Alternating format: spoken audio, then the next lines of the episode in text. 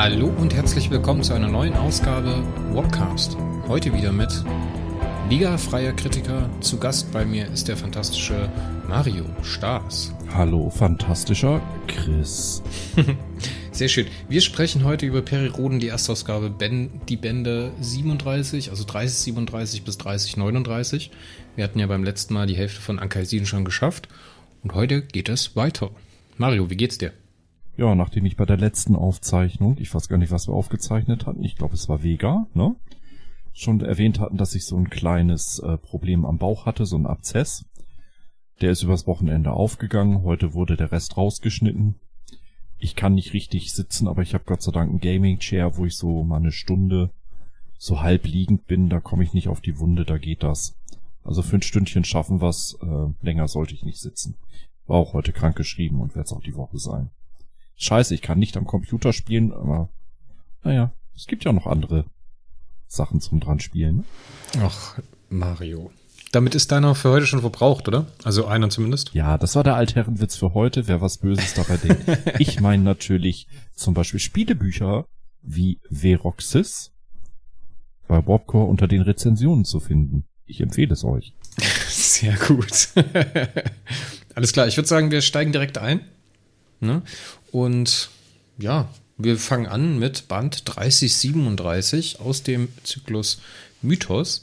Der abyssale Ruf, Terraner beim Heiligtum einer Galaxis. Es ist das Geheimnis der Versunen. Autor ist Michelle Stern, Titelbildzeichner Dirk Schulz. Die Innenillustration stammt auch von Dirk. Erstmals erschienen ist der Roman am Donnerstag, dem 31. Oktober 2019. Hauptpersonen sind Perry Rhodan, Sicho Dorksteiger, Gry O'Shennen, Don Yaradua und Kumushek Eschal. Handlungszeitraum ist der 18. und 19. Oktober 2046, neuer galaktischer Zeitrechnung. Wir befinden uns im Hufon-System. Und ja, jetzt kommt das Titelbild. Mario, wie gefällt's dir? 5 bis 6 von 10. Irgendwie ganz geil, aber zu kryptisch, um zu raffen, was es sein soll, ne? Ich meine, wenn man dann im Roman drin ist, dann rafft man's, aber so von Anfang an ist es, glaube ich, kein Hingucker. Also es würde mich nicht motivieren, das Heft zu kaufen, muss ich sagen. Deswegen bin ich bei dir, aber ich lege noch einen drauf und sag 4 von 10. Ja, der Hintergrund hat vieles gerettet, weil der Hintergrund hat meine Bekannte, die Renate, volle Granate Renate, dazu gebracht, das Ding zu kaufen. Und die hat nach Jahrzehnten Abstinenz dann tatsächlich wieder mit Perry Rhodan angefangen, weil der Background war es. Das Raumschiff war scheiße. Sorry. Nennen wir es einfach, wie es ist. Scheiße. Zeichnerisch sicherlich gut, aber... Das ist ein schöner Roman, um einzusteigen, muss ich sagen. Ja. Und es liegt mit Masse am Prolog. Aber lass uns doch erstmal ganz kurz die Handlung zusammenfassen. Perry Rhodan kann die Versunen täuschen und besichtigt den abyssalen Triumphbogen, welcher Substanz in Form grauer Materie der Superintelligenz Phaatom zuführt, damit diese zur Chaotarchen aufsteigen kann. Er erhält die Erlaubnis, das Innere des Bogens zu besuchen. Ja, mehr oder weniger. Ist noch ein bisschen mehr drin. Der erste Hingucker für mich im Heft war der Prolog. Hat mich ein bisschen geärgert, dass das nicht am Anfang von Mythos mal gemacht wurde, so einen Prolog zu schreiben, um so ein bisschen Perry das Wort zu geben und einfach so ein bisschen zu rechtfertigen, warum er ist, wie er ist. Das hätte man da auch gut machen können, aber hier tut's natürlich auch nicht weh. Also ich fand den toll. Der Prolog war genial, da hat Michelle Stern mal wieder gezeigt, was in ihr steckt. Und hat einfach vom Leder gelassen und geschrieben, weil sie Bock drauf hatte. Das war mein Bauchgefühl. Um das dem Zuhörer nochmal ins Gedächtnis zu rufen, da ging es um eine Art Interview, beziehungsweise wurde Perry halt befragt, warum er Dinge tut, wie er sie tut. Und er hält dann so eine Art humanistische Brandrede, ne? Und die ist aber richtig mitreißend geschrieben. Also da fühlst du dich richtig so, ja Mann, Perry, los, wo ist die Ras Tschubai, wir fliegen los. Ich fand das richtig, richtig schön. Passiert viel zu selten sowas. Auch wenn das wahrscheinlich zu pathetisch ist, um das jetzt alle 10 Hefte mal zu machen, aber hier und da sollte das schon mal sein. Ja, so alle 100 Hefte passt das völlig und sie hat sich hier auch, und das fand ich wieder sehr schön, zu 100% an Andreas Eschbach, sein größtes Abenteuer, orientiert und Perry so auftreten lassen, wie er in dem Buch komplett durchgehend gezeichnet wurde. Das war einfach nur ein Genuss. Das stimmt. Die Ankunft beim abyssalen Triumphbogen, ich glaube, das ist das nächste, worüber ich sprechen möchte. Das hat mich ein bisschen erinnert an Lovecraft-Romane. Wenn Lovecraft dann so schreibt, ja, sie betraten einen Raum, wo die euklidische Geometrie nicht funktioniert hat, also ein Kreis war nicht rund und Dinge sind nicht von oben nach unten gefallen und was auch immer. Das hat mich so ein bisschen dran erinnert, weil die Michelle Stern hat dann beschrieben, dass die ganzen Charaktere mega geschockt waren vom abyssalen Triumphbogen, aber das irgendwie nie so richtig rausgekommen ist. Also ich meine, klar, ja, das war schon ziemlich krass, was da beschrieben worden ist, so mit Größenangaben und so. Aber dass das so richtig bei mir angekommen ist und ich die Charaktere nachfühlen konnte, das war leider nicht so. Nee, zumal das Ganze abgehetzt wirkte, als wenn man gesagt hätte zu ihr, du pass auf, bis Band 30, 50 müssen dem Scheiß durch sein, ne? Mit der Handlungsebene. Nein, das war einfach, Perry kommt in diese fremde Galaxis, macht 2-3 Hefte lang Aufklärung und jetzt zack, wumm, ist er schon im Herzen der gegnerischen Flotte, die sich in einem Galaxiengeviert. 4 Galaxien.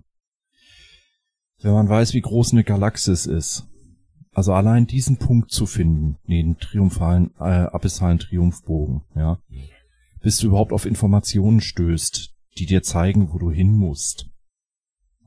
Das wirkt alles so durchgehechelt. Da hätte man früher 20 Hefte drauf verwendet, wäre vielleicht ein bisschen viel gewesen, aber das so in 2-3 Heften durchzuhecheln, das war ein bisschen zu schnell.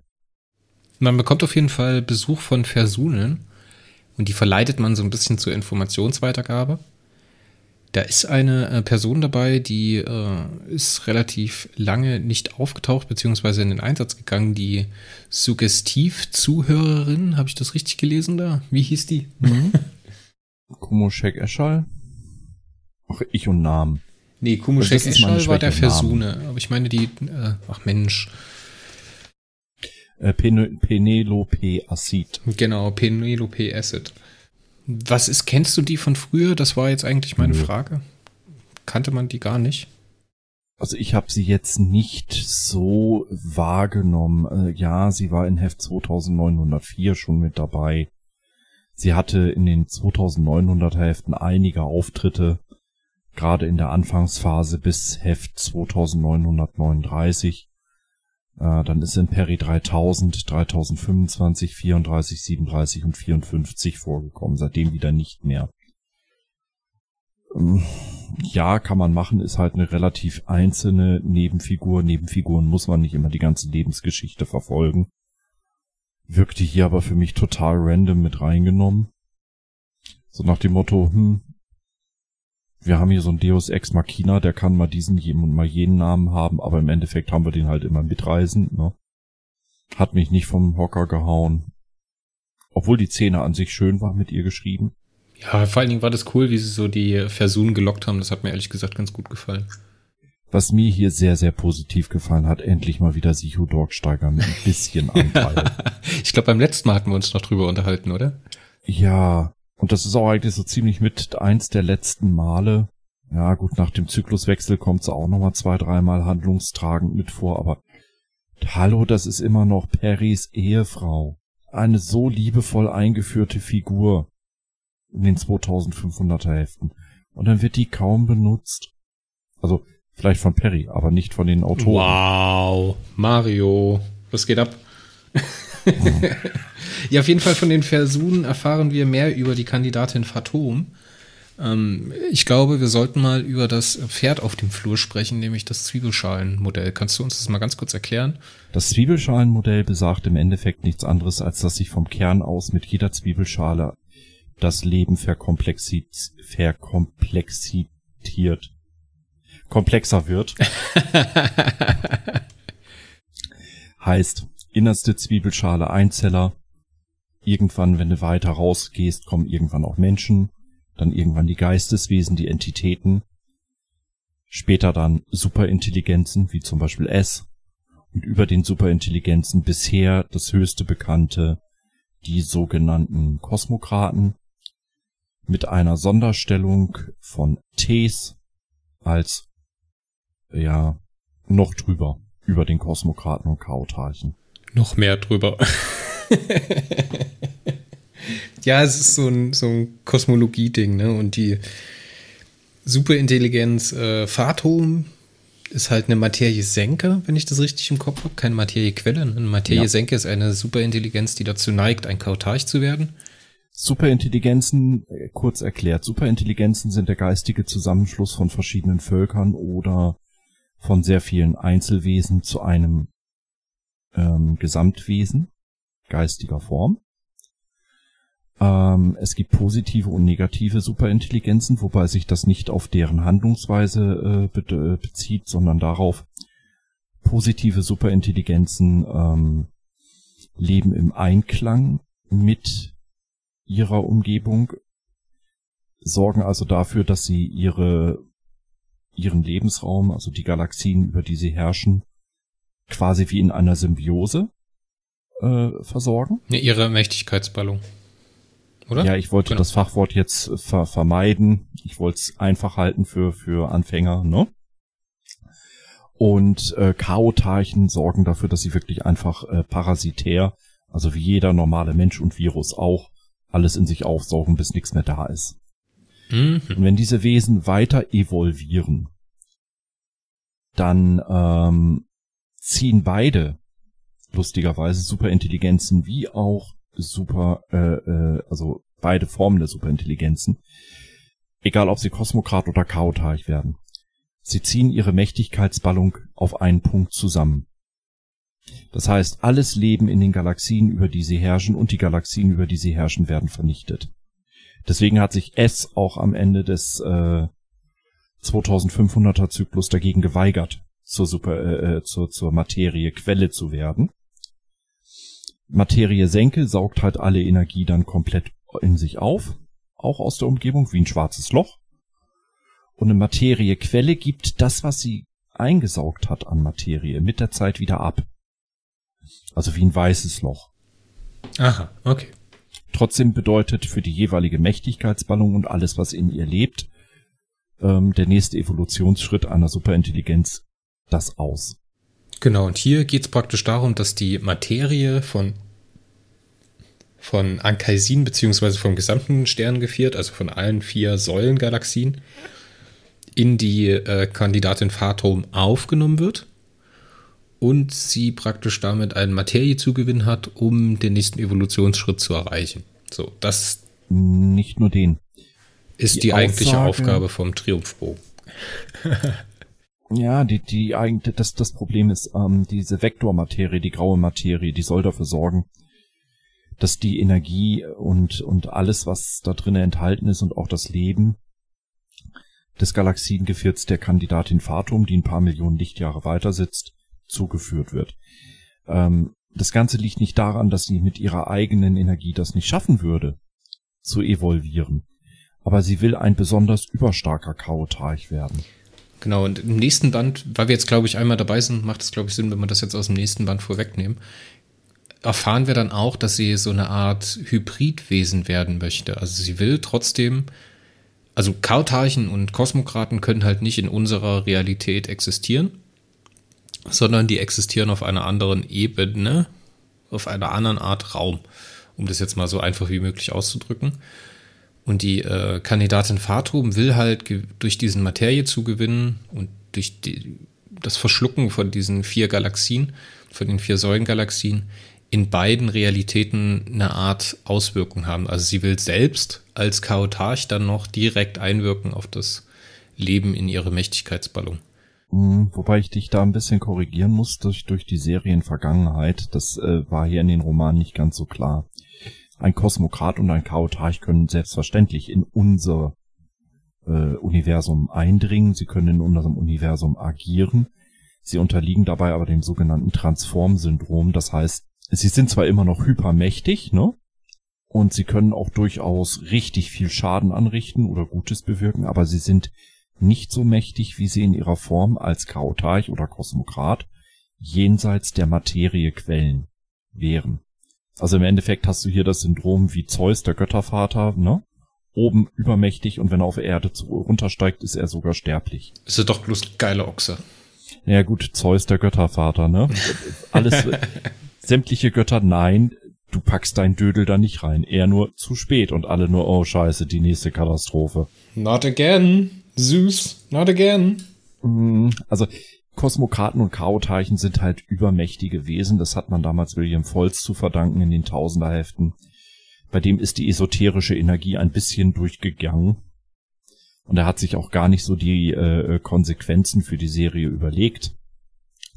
Weil durch die Kosmokraten und Chaotarchen, die auf das Multiversum einwirken und die Entwicklung von Galaxien steuern können, hast du natürlich im Endeffekt nichts anderes als ein komplett prädestiniertes Universum und das Leben an sich, also wir, die Kleinen, ne, so einer wie Perry, spielen natürlich nur noch eine untergeordnete Rolle als Hilfsobjekt, wie eine Ameise, die ihrer Umgebung gegenüber völlig hilflos ist. Und da hat man damals was geschaffen, was einfach zu groß ist aus meiner Sicht. Es klingt super toll alles, aber man nutzt es halt deswegen auch sehr, sehr dezent und nur im Hintergrund. Ja, und man darf halt auch nicht allzu lange drüber nachdenken. Eben, deswegen eine ganz wichtige Aussage, die du für die beiden Romane im Prinzip noch brauchst. Die Reaktionszeit der Kosmokraten und Chaotarchen auf Ereignisse in unserem 4D-Gefilde oder in unserem Standard-Weltraum, naja, sagen wir mal so, auf die meisten Sachen können sie gar nicht wirklich richtig reagieren, weil sie in Jahrmillionen denken und nicht in Jahrzehnten. Dann sollten wir, glaube ich, noch einen Bit besprechen, der auch im Folgeroman kommt, der jetzt aber relativ gut in unser Gespräch reinpasst. Und zwar will die Kandidatin Phaatom die 4 Säulengalaxien annihilieren und in sich aufnehmen, weil darin die Iris der WQ konserviert ist. Was ist denn die Iris, Mario? Raumzeitliche Stabilisierungsenergie. Klar, Iris. Jetzt viel deutlich, ja.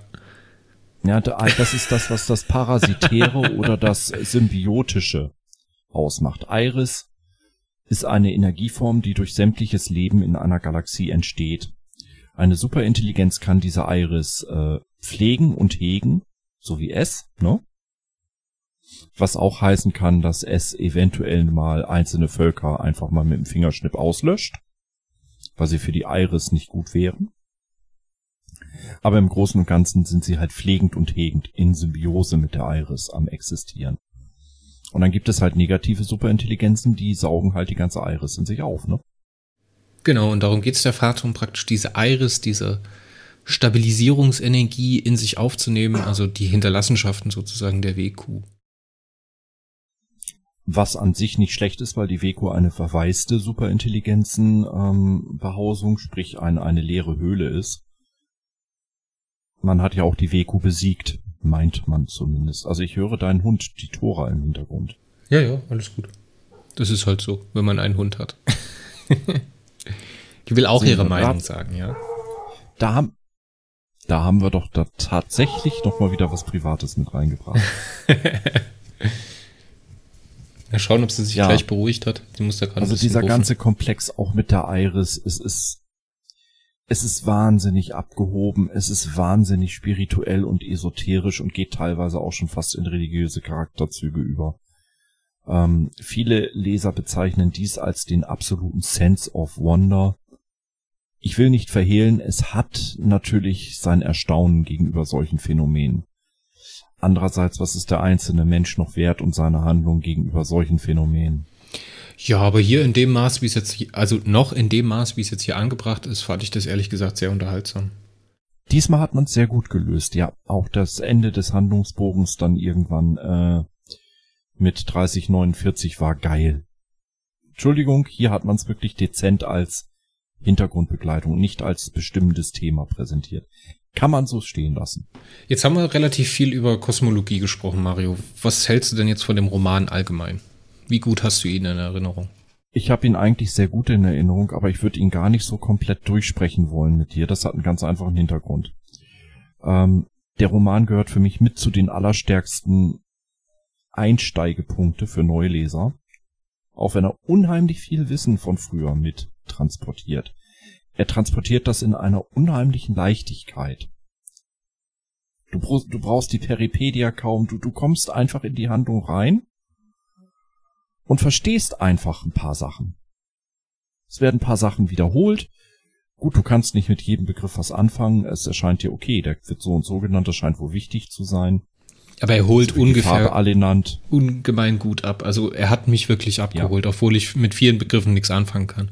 Und das ist eine Kunst, die würde ich jetzt schon literarisch als hohe Kunst des Schreibens bezeichnen, was Michelle hier abgeliefert hat. Es ist auf jeden Fall ein Schlüsselroman. Also jetzt gerade mit dem Nachfolgeband, also die beiden.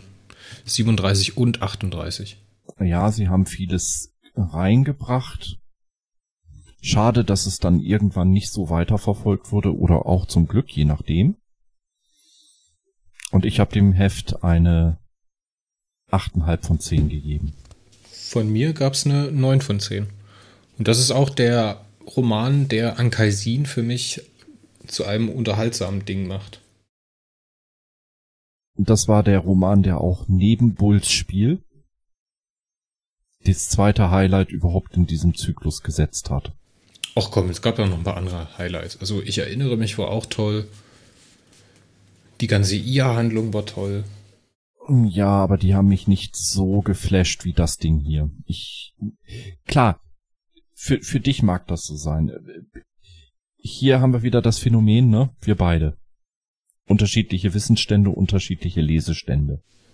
Ja, aber ich finde das immer an so Konvergenzpunkten hier ganz nett, weil das ist ja eine Situation, wo Perry auch seine Umwelt entdecken muss. So, und die Crew der Ras Tschubai. Es ist ja dasselbe wie auf IA, da kommen wir in einen neuen Bereich, es ist relativ wenig bekannt, wir müssen alles neu entdecken, wir müssen erst schauen, wie die Elemente zusammengreifen. Und jetzt kannst du hier als Neuleser genauso viel Spaß haben wie als Veteran der Serie, weil du halt, klar, der Veteran nimmt halt mehr mit, ne, aber der hat natürlich auch viel mehr Punkte, woran er sich stoßen kann.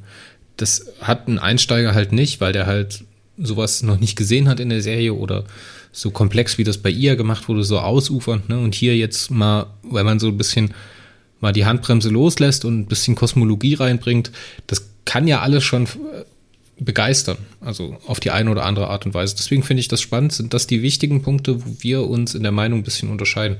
Aber wir sind ja durchaus beide positiv bei dem Roman hier. Ja, und ich bin auch 100%ig bei dir. Ich erkläre halt nur ganz kurz, warum ich diesen halben Punkt weniger habe, weil es für mich schon ein bisschen Gewöhnungsfaktor hat, ne?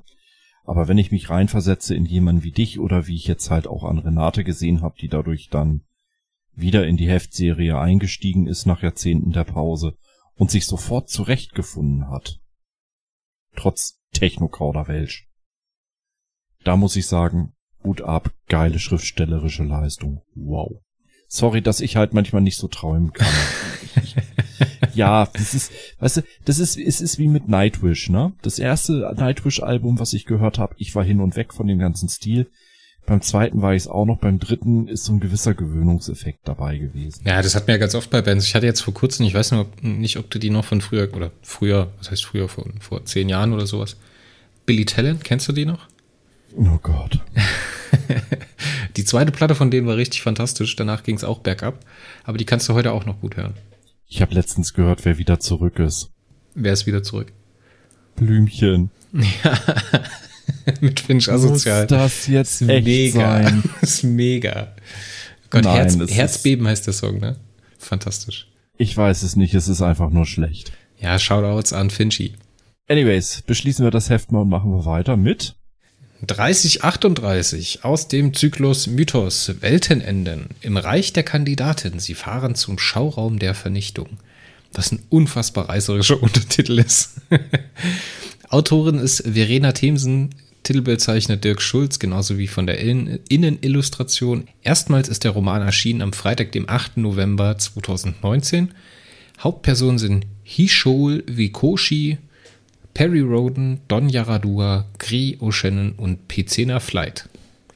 Handlungszeitraum ist der 19. Oktober 2046 NGZ und wir befinden uns in Ancaisin bzw. im Huforen-System. Hui, das Titelbild.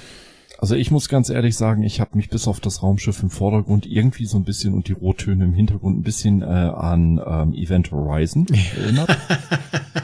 Dieser Tunnel hin zum Warpkern. Ja, ja. Der ja nun wirklich mit billigsten Effekten, ne, gemacht war, aber trotzdem eindringlich wirkte. Ich mag den Effekt hier, dass das hier außenrum alles so zerglittert, würde ich jetzt mal sagen, ne? Und hier diese zerwürfelt. Schlitten. Ja, zu zerwürfelt. Zerwürfelt ist ein guter Begriff. Knickknack.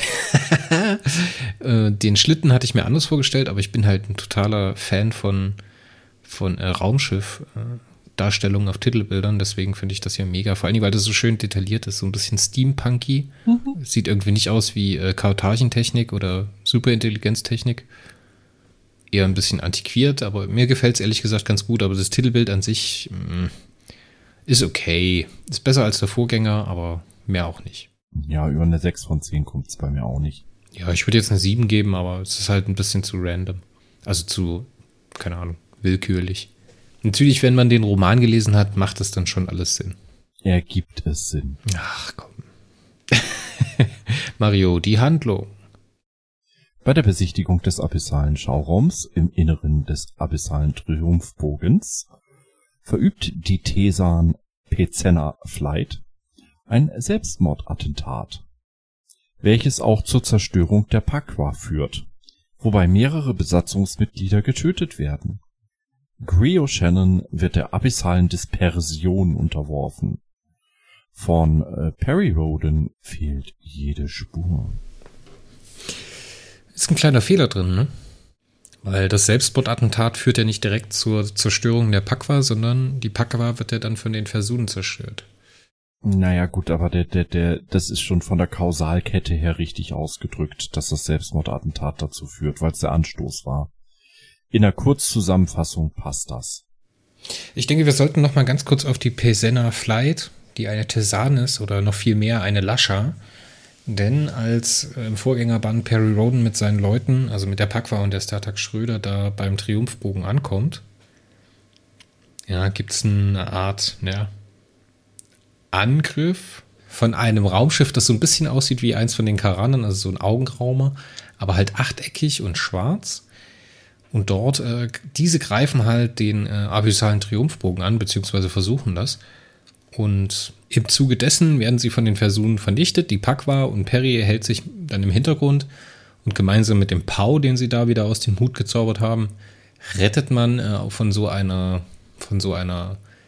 Rettungskapsel bzw. Rettungsboje eine Tesan, nämlich die Pezenna Flight, die sich als Lascha herausstellt, also als Tesan, die Zukunft voraussehen kann. Und die hat halt gesehen, dass man an diesem abyssalen Triumphbogen den Perry Rhodan treffen würde. Und die hat praktisch vor, mit einem Selbstmordattentat den Triumphbogen zu vernichten, beziehungsweise diese abyssalen Vorgänge darin zu stören. Und dazu will sie praktisch Perry Rhodan benutzen, um in diesen Schauraum hineinzukommen. Ich bin der Pau. Ich bin der Pau. Ich bin der Pau. Und bei Pezenna Flight habe ich immer Pilzfleisch gelesen. Oh je. Ich mochte den Plot ehrlich gesagt ganz gerne. Also das fand ich ehrlich gesagt ganz cool, weil man bewirbt sich ja am Ende des letzten Bandes für diese Schaufahrt durch diesen abyssalen Triumphbogen. In diesen Schauraum hinein, um von der Herrlichkeit der Kandidatin Phaatom zu hören. Jetzt fliegt man praktisch los mit dem Schlitten. Das ist auch die B-Handlung in dem Roman. Dieser Heschol Vekoski ist der Schlittenführer, der sie durch diesen Schauraum durchbringt, wo man dann sieht, wie die Kandidatin Phaatom halt, das ist was, das sagtest du vorhin, um die Iris zu hegen, bestimmte Völker halt auslöscht oder halt bestraft, indem sie mit der Vektormaterie annihiliert und in sich aufnimmt. Das sieht man dann dort, ne? Und das soll irgendwie ein religiöses Ding sein für die Versunen und für die anderen Hilfsvölker oder anstrebenden Hilfsvölker. War ein bisschen komisch, war ein bisschen weird, nicht ganz fassbar, was das sollte. Und dann kommt es halt in diesem Schauraum dazu, dass der Vekoski fragt, wer denn den Schlitten verlassen möchte, um sich im Zweifelsfall die Dispersion zu verdienen. Ne? Und diese Chance nutzt die Lascha, Pezenna Pezenna Flight, und will den Schlitten verlassen. Und Gry O'Shennen, die hier sehr, sehr unsympathisch ist in dem Heft, also die wirkt so manisch, so total fixiert auf die graue Materie oder GM oder VM, also Vektormaterie, wie ich sie immer nenne. Oder wie ich sie in meinen Notizen abgekürzt habe. Und die stürmt an Perry vorbei und zieht ihn praktisch mit, der sie zurückhalten möchte. Und dann sitzen sie beide in diesem Schauraum fest. Und die Pezenna Flight beginnt ihr Selbstmordattentat, womit sie sich praktisch selbst auslöscht und halt diesen Triumphbogen versucht zu vernichten. Gry O'Shennen bekommt dann diese Dispersion, dass sie halt zerwürfelt, ne? Und Perry Rhodan weiß gar nicht, was abgeht und versucht halt dort rauszufliehen. Sehr, sehr spannend. Ja, ich muss hier ein bisschen der Handlung vorgreifen. Leider ist die Dispersion und was sie wirklich bewirken soll, nie so ganz geklärt worden. Da wird also hier Hunger gemacht auf etwas, was dann nicht wirklich aufgelöst wird. Finde ich wieder bäh. Ja. Genauso mit dem Pau, da weiß man auch nicht. Es ist halt nur ein Stück Technik, aber da hat man halt was vermutet, dass da mehr hintersteckt und es ist doch nur schnöde Technik, ne? Das sind halt so kleine Enttäuschungen, die man als Leser aber verschmerzen kann, weil ganz so wichtig ist es im Endeffekt auch nicht.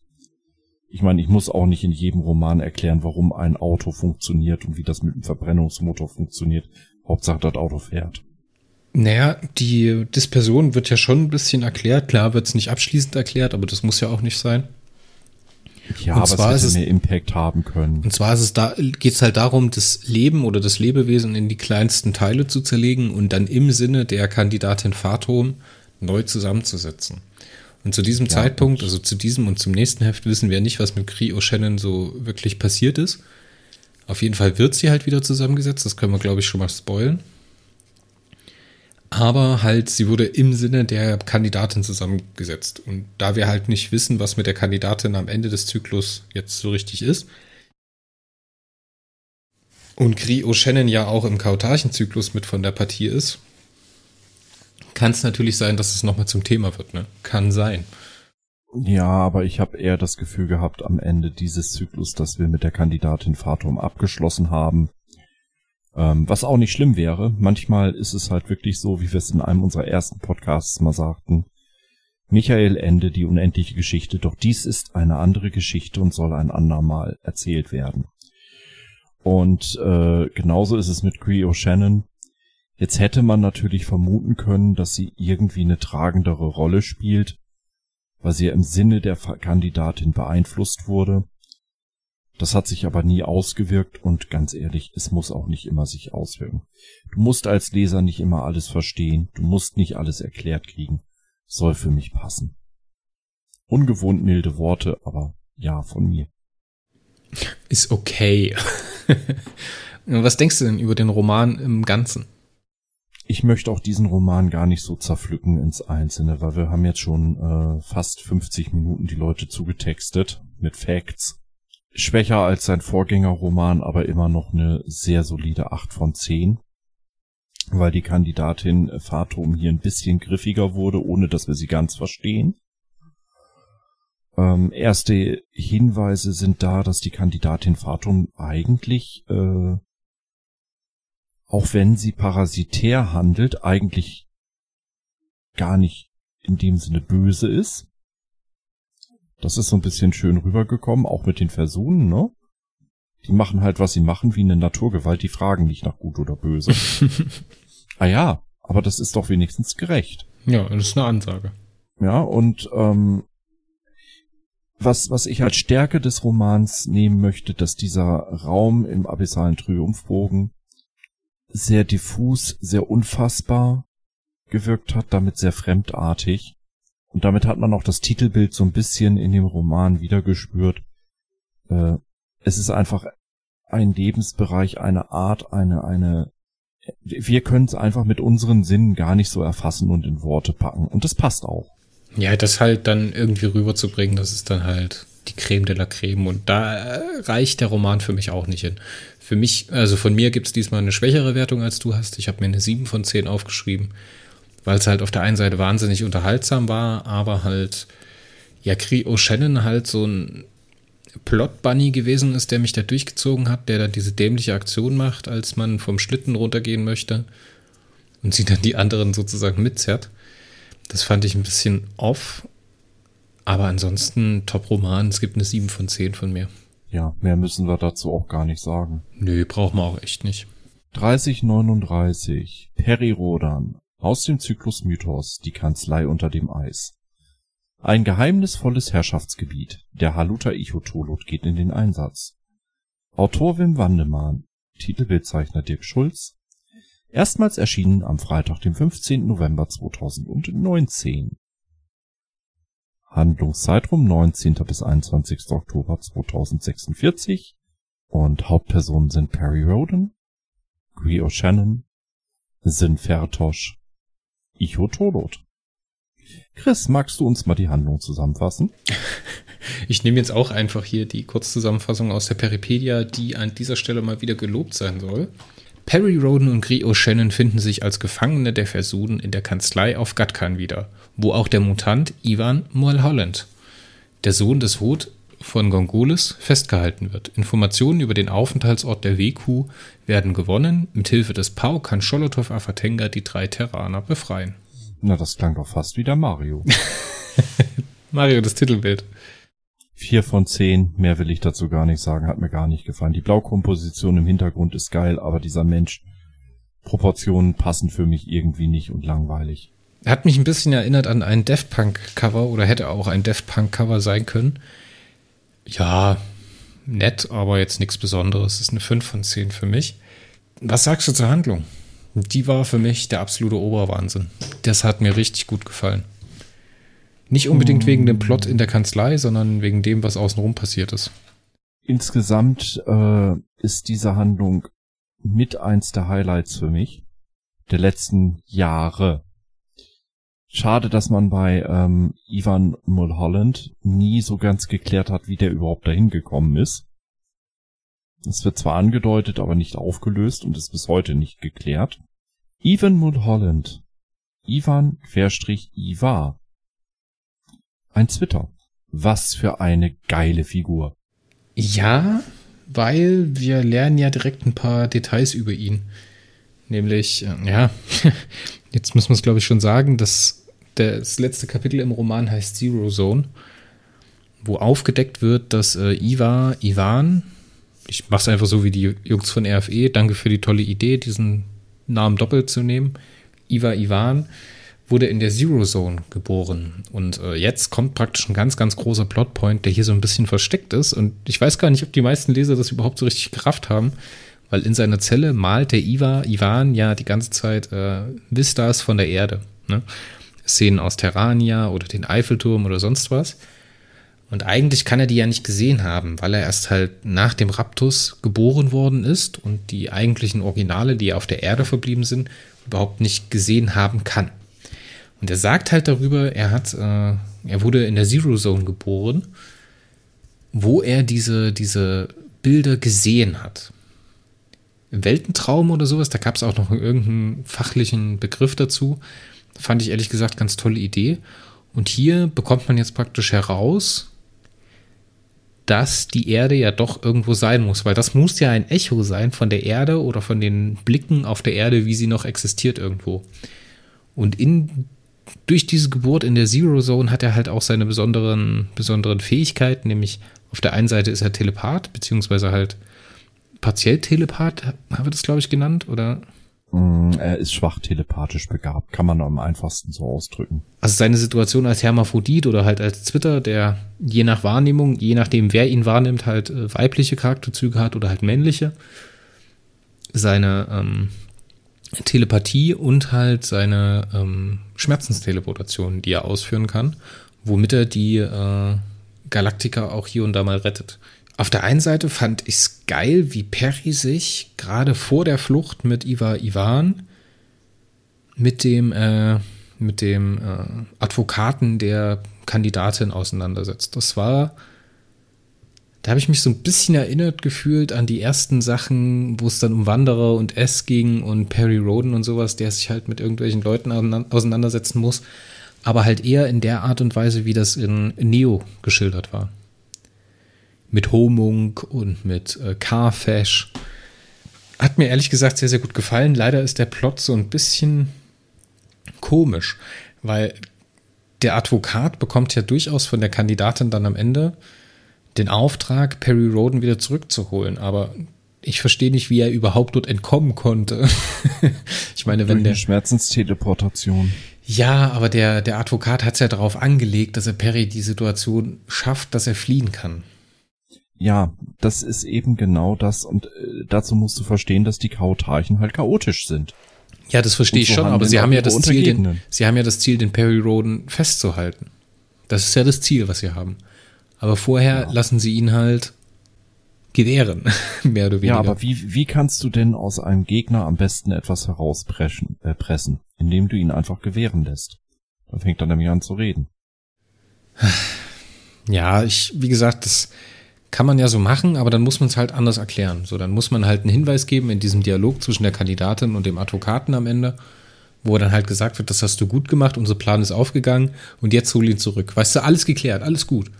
Aber für mich war das halt so, ja, das war halt mega praktikantenmäßig, was der Advokat da abgezogen hat. Hätte halt nicht sein müssen. Also, dass man den Iwar Iwan und die Gry O'Shennen überhaupt da hat weggehen lassen, ist halt ein absolutes Problem für mich. Ja, da sind viele Sachen nicht ganz stimmig. Was mich zum Beispiel auch ärgert, ist diese Aussage mit Iwan wurde in der Zero Zone geboren. Da ist nie wieder drauf eingegangen worden. Wie hat das Ganze funktionieren können? Es ist halt so, ne? Hier, lieber Leser, und das führt mich wieder in die Anfangszeit der Serie. Lieber Leser, akzeptiere es einfach, hinterfrag nicht. Ist so.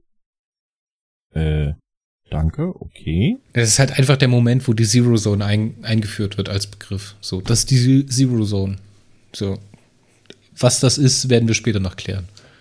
Ja, und das finde ich so schade, ja, dass man diesen Subplot, den man da angedeutet hat und auch richtig Hunger drauf gemacht hat, dass man erfährt, wie ist denn das mit Iwan Iwan eigentlich passiert? Wie konnte der denn bitte in der Zero Zone geboren werden? Ist nie weiter verfolgt worden. Übrigens wissen wir bis heute nicht, ob Iwan Iwan seine Fähigkeiten nach Ende der ganzen Zero Zone Handlung überhaupt behalten hat. Er taucht ja im Chaotarchen wieder auf, aber da wird es nicht angesprochen, ob er jetzt immer noch Telepath ist und die Schmerzensteleportation kann. Doch konnte er das nicht ich lass mich mal gerade was nachlesen, Peripedia. Er war doch ganz am Anfang der 3100er Hefte dabei, bei Gatos Chance. Nee. Konnte er da Schmerzensteleportieren? Nee, da war nur ganz kurz zu Gast und im Nebensatz erwähnt, stimmt. Er war bloß bei so einem Briefing bei Bull mit dabei oder irgendwie so hatte ich da was im Hinterkopf. Ja. Ja, schade, weil das eigentlich Story Gold ist, ne? Da kannst du ja so viel draus machen, aber irgendwie wird's halt nicht gemacht. Schade.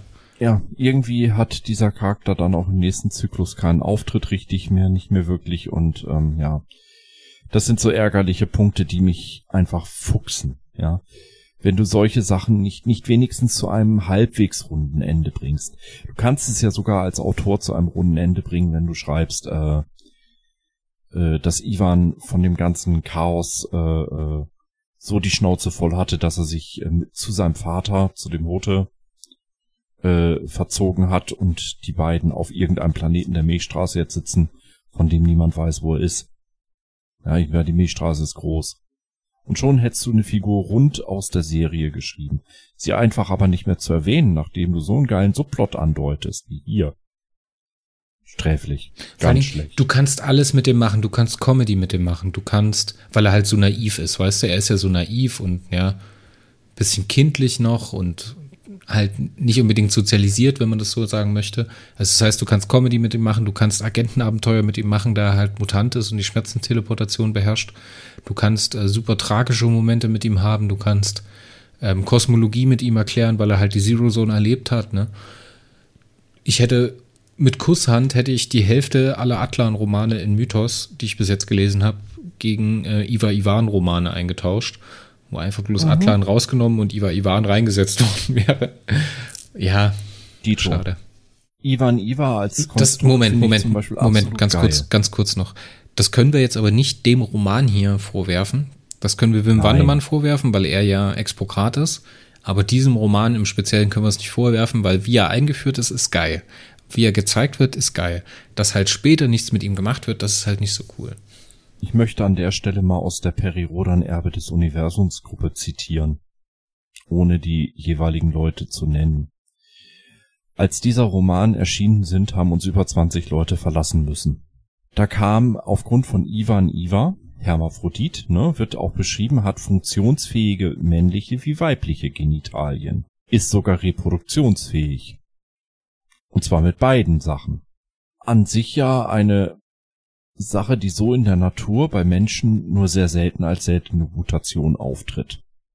Aber es gibt es. Jetzt hast du hier also einen Charakter, der für Diversität und Inklusion sorgen kann, ne? Ich denke gerade in der heutigen Zeit, wo man über Transgender und so weiter spricht, ein schönes Bild und ein Charakter, wie er längst überfällig in der Serie war. Weil was haben wir? Wir haben bisher eigentlich nur hetero- und homosexuelle Paare. Naja, und Evensex, ne? Nee, warte mal. Das ist ein Problem. Da müssen wir, also...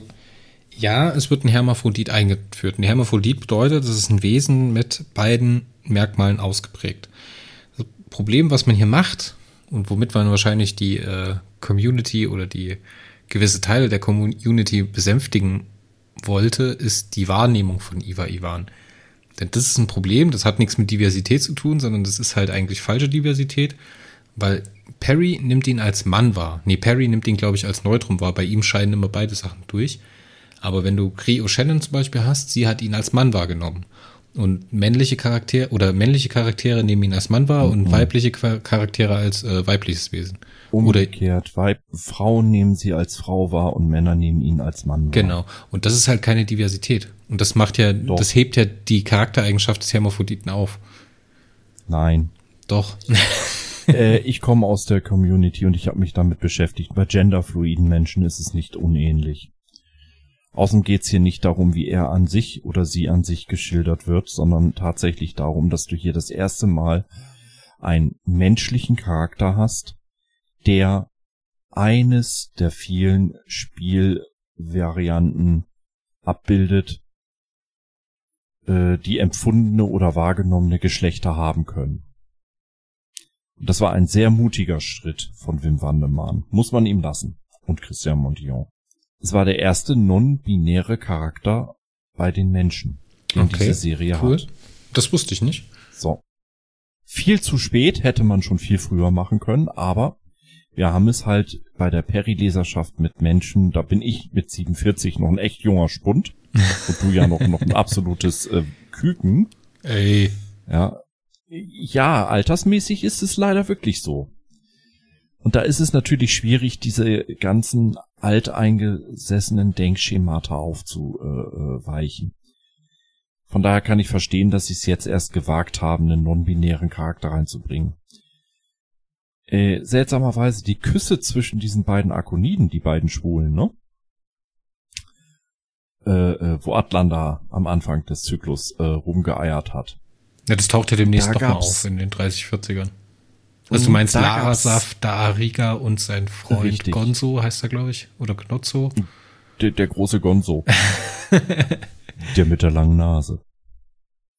Nein, da gab's weniger Schreie, aber bei diesem non-binären Charakter Iwan Iwan haben sich knapp 20 Leute in der Gruppe sowas von daneben benommen und sowas von ein rückständiges Bild gezeichnet, dass wir nichts anderes konnten, als sie rauszuschmeißen. Also ein durchaus nicht unstrittigerer Charakter. Ja, ich fand's toll, dass man's gemacht hat. Jetzt lass uns mal noch über die B-Handlung reden, nämlich den Plan von Icho Tolot, um Perry da rauszuhauen, den er mit Psycho Dorksteiger durchführt. Den fand ich ja absolut fett. Weil das mein erstes, also echt großes oder... Wir hatten ja schon in der Atlan, in M13-Handlung in Tantur vor dieser Welt, wo der Ladon-Kreuzer abgestürzt war, hatten wir auch schon eine Raumschlacht zwischen den Akoniden und den Ladonen.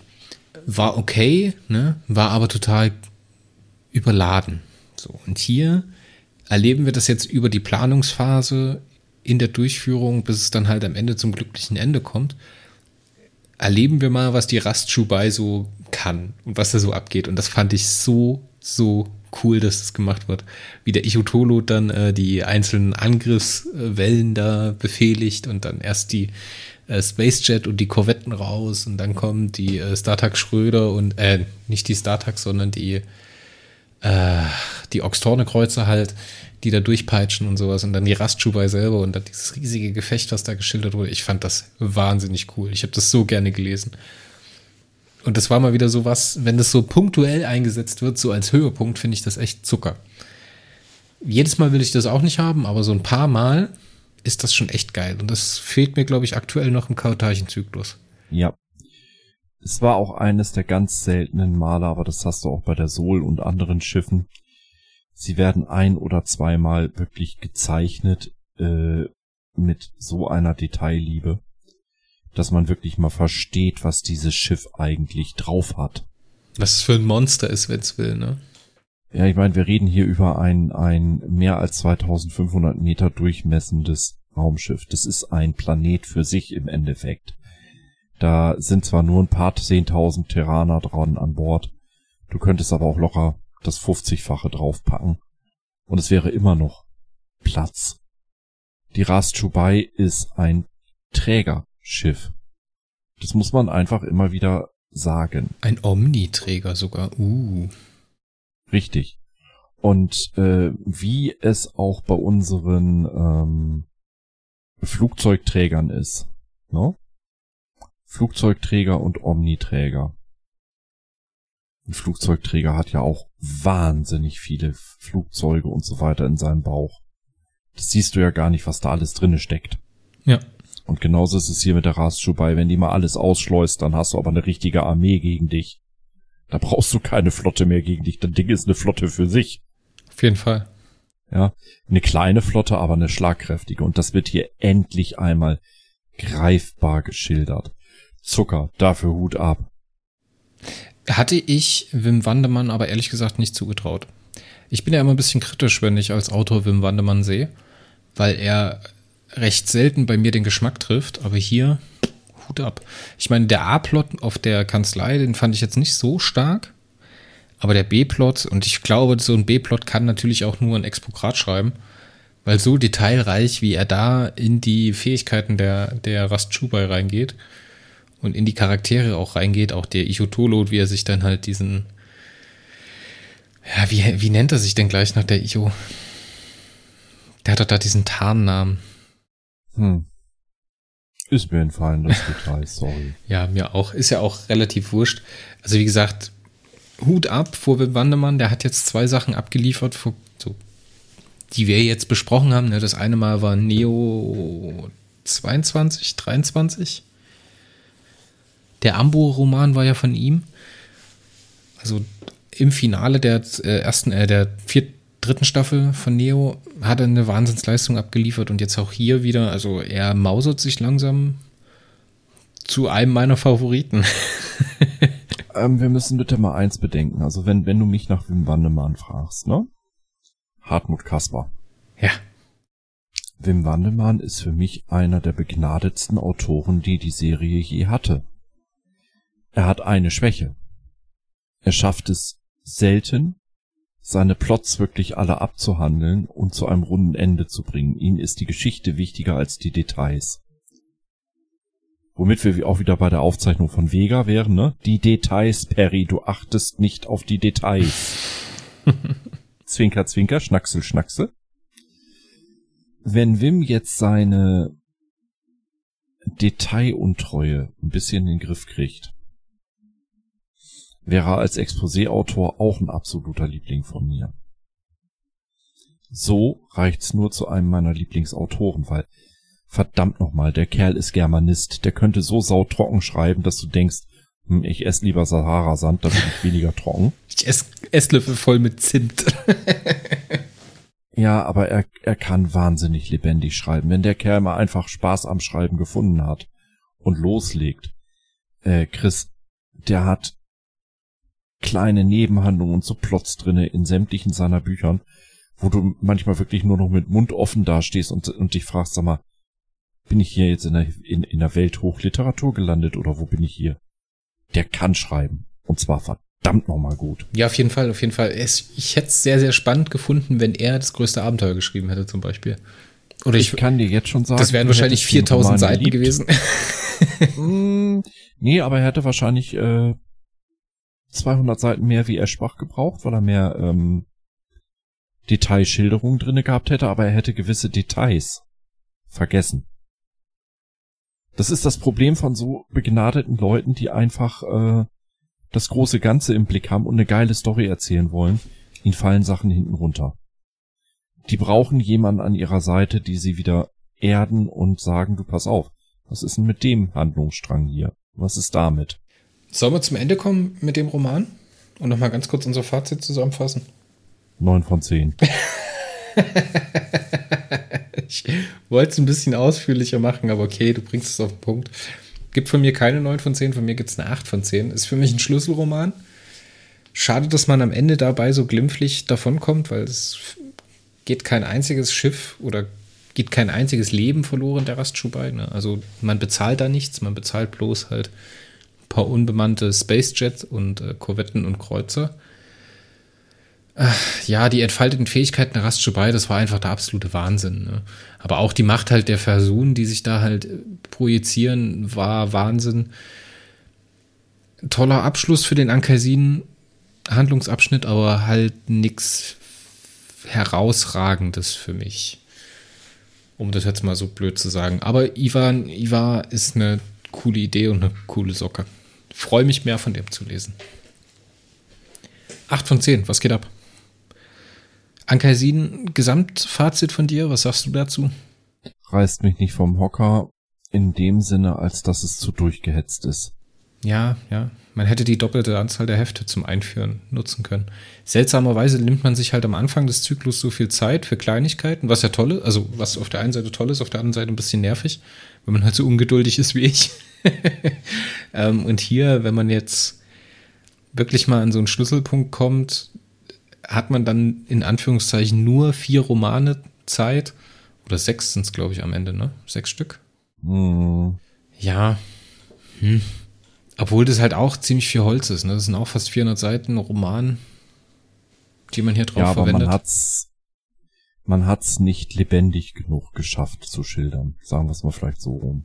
Ja, aber man verzettelt sich auch hier und da ein bisschen. Ne? Also gerade die ersten beiden Romane oder jetzt hier im abyssalen Ruf, da war am Anfang auch diese Away-Mission von Gry O'Shennen und Icho Tolot, also diese Landungsmission, wo sie auf dem Planeten unterwegs gewesen sind, wo sie dann total verstört zurückgekommen sind. Das hat mir irgendwie nichts gegeben. Das hätte man auch rauslassen können, anders machen können.